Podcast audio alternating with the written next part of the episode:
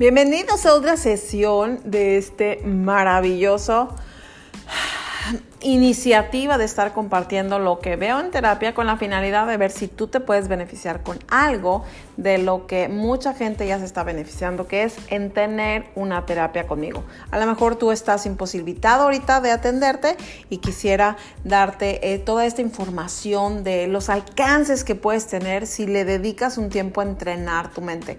Y la sesión de hoy estuvo magnífica porque vimos la importancia de las emociones. Y en alguna entrevista me habían preguntado a mí por qué le daba tanta importancia a las emociones y no, por ejemplo, al cuerpo físico. Pero va todo involucrado hacia la misma ruta de cómo me siento, es como veo al mundo, porque tú puedes tener un dolor de cabeza gigante o sentirte súper deprimido y aunque estés en Cancún, Cancún se va a volver un lugar eh, oscuro, con calor, incómodo o en dado caso que tú estés sintiéndote súper bien, que estás enamorado, que estás en la cima del mundo, aunque estés encerrado en tu casa, se va a sentir como unas vacaciones. ¿Por qué? Porque el filtro que le estás dando es tu emoción a lo que tú estás viviendo. Por eso es tan importante echarse un clavadito para que veas la calidad de tus emociones es la calidad de tu vida. Y por eso es importantísimo que veas todo el poder que tú tienes para modular tus emociones de la manera que se sientan mejor. ¿Y cómo lo hicimos? Como una formulita muy sencilla de cuatro pasos para saber qué hacer con las emociones. Antes que nada quiero decirte que las emociones son solamente indicaciones. No tienes una idea de cuántos pacientes llegan a mi consulta con ataques de ansiedad, con ataques de depresión. Bueno, ataques de depresión no, pero con una depresión severa, ya tomando medicinas. He tenido en consulta pacientes que han tenido siete diferentes tipos de medicaciones para atender siete diferentes tipos de emociones. Y esto se vuelve muy crónico y muy imposibilitante para tu mente. ¿Por qué? Porque es como si tú le estuvieras dando, por ejemplo, a tu pierna eh, estar caminando con muletas le daña tanto la resiliencia de poder componer lo que está mal en tu pierna. Las muletas son por un tiempito mientras que tu pierna recupera la fortaleza de poder regenerarse y entonces vas a poder eh, dejar las muletas y empezar un poquito a fortalecer los músculos alrededor de tu pierna para poder caminar igual que antes del accidente o antes de la lesión. Las emociones son indicaciones, son indicadores, es tu GPS si estás tú desconectado o conectado con tu esencia natural, con tu poder interior, con tu real ser. ¿Qué es esto y cuál es la diferencia? Que nosotros le encontramos a estas emociones que no nos se sienten bien, que no nos gustan y las queremos quitar y en muchos momentos les queremos bajar el sonido al dolor porque me siento tan mal que ya no quiero sentir. Y entonces vienen otras alternativas como que me voy a emborrachar, me voy a drogar, me voy a evadir, me voy a, a bajarle el volumen a mis emociones. El problema con esto es que las emociones vienen en paquetito. Entonces si quieres dejar de sentir el dolor, eventualmente lo lograrás, pero te volverás un, una persona sin emociones, una persona que no siente ni bueno ni malo, que estás como sobreviviendo y no viviendo. Porque si algo nos define en esta vida son las emociones, es el significado de estar vivo. La única manera de no sentir es estar muerto. Entonces veamos y echamos un clavadito por aquí a la interesante eh, capacidad que tienes de modular esto. Lo primero y el paso número uno es que las emociones no están diseñadas para evadirlas, ni para almacenarlas, ni para echarlas debajo de la carpeta para no lidiar con ellas.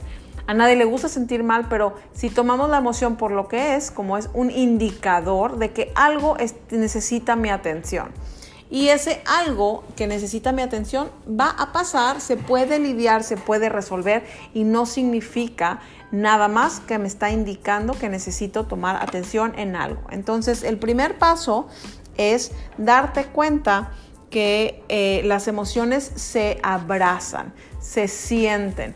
Está siempre bien sentir lo que sientes y que tengas una emoción enfrente, simplemente necesitas sentirla. Si estás triste, estás enojado, el darte cuenta y abrazar la emoción y saber que siempre está bien sentir lo que sientas es el primer paso. No negarla, no almacenarla, no posponerla, no nada, sino que sentirlo. Siempre está bien sentir lo que sientes.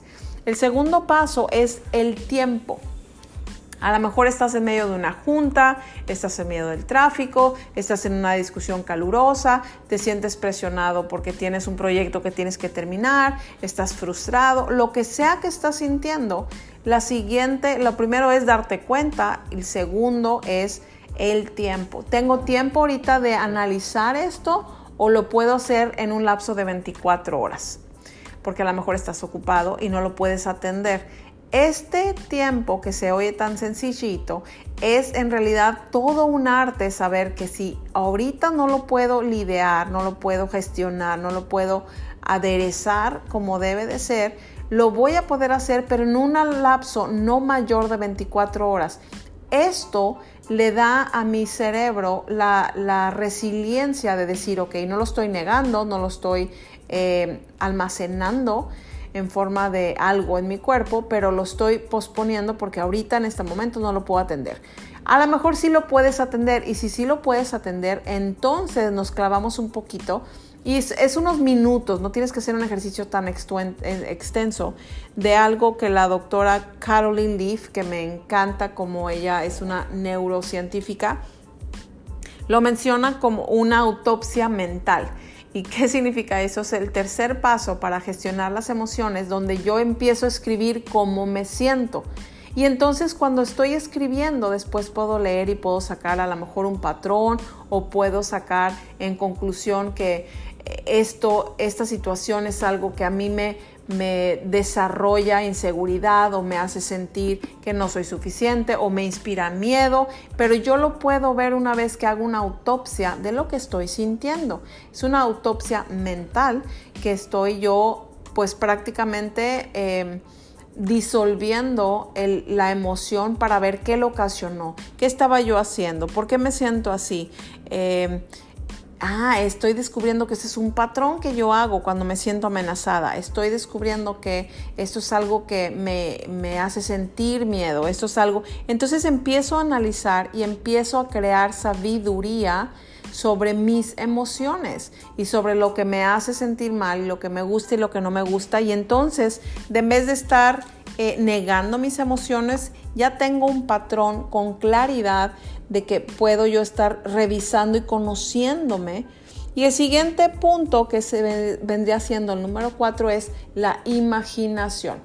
Hay un sistema de, ah, de activación reticular, que es un filtro que todos tenemos en el cerebro, cuya finalidad es que tú consciente esté filtrando la información que te llega y a lo que tú estás dirigiendo tu atención.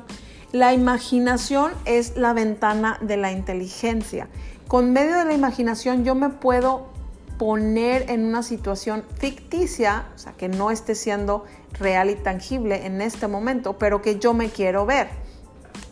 Cuando yo empiezo a hacer declaraciones como que todo está bien, esto va a pasar, yo puedo con todo, a mí siempre me va bien, esto me está enseñando algo, está bien si dejo ir esto en este momento, no tengo que saberlo todo, estoy aprendiendo mucho, yo siempre estoy avanzando, yo puedo con esto.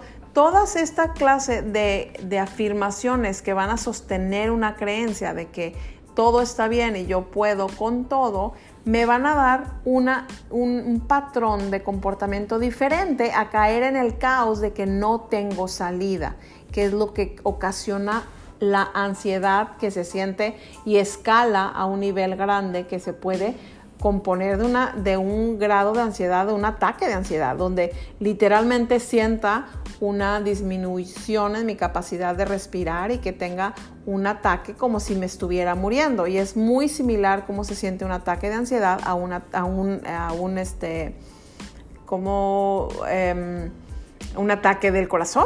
Entonces es muy alarmante. Creo que me estoy muriendo porque mi respuesta fisiológica ante algo que no me gusta puede crear tal nivel de ansiedad que puedo desarrollar este ataque que se siente espantoso y que tanto vemos y yo creo que hasta está de moda. Entonces, el ver que esto que está enfrente de mí es un indicador que necesito poner atención en algo y después tomarme el tiempo de decidir si lo puedo ahorita gestionar o más al rato en un lapso no mayor de 24 horas, ese sería el segundo paso. El tercero es una autopsia mental. ¿Dónde están mis emociones? ¿Por qué me estoy sintiendo así? ¿Qué es lo que estoy descubriendo de mí? ¿Qué me hace que me sienta así? ¿Qué pasó y qué puedo hacer para solucionar? Esa autopsia mental le da a mi cerebro las conexiones neuronales para establecer claridad y ver las puertas abiertas y ver los caminos de, de escape o de avance o una claridad mental para ver la solución y no el problema. Y el tercero, y no por eso menos importante, es la imaginación.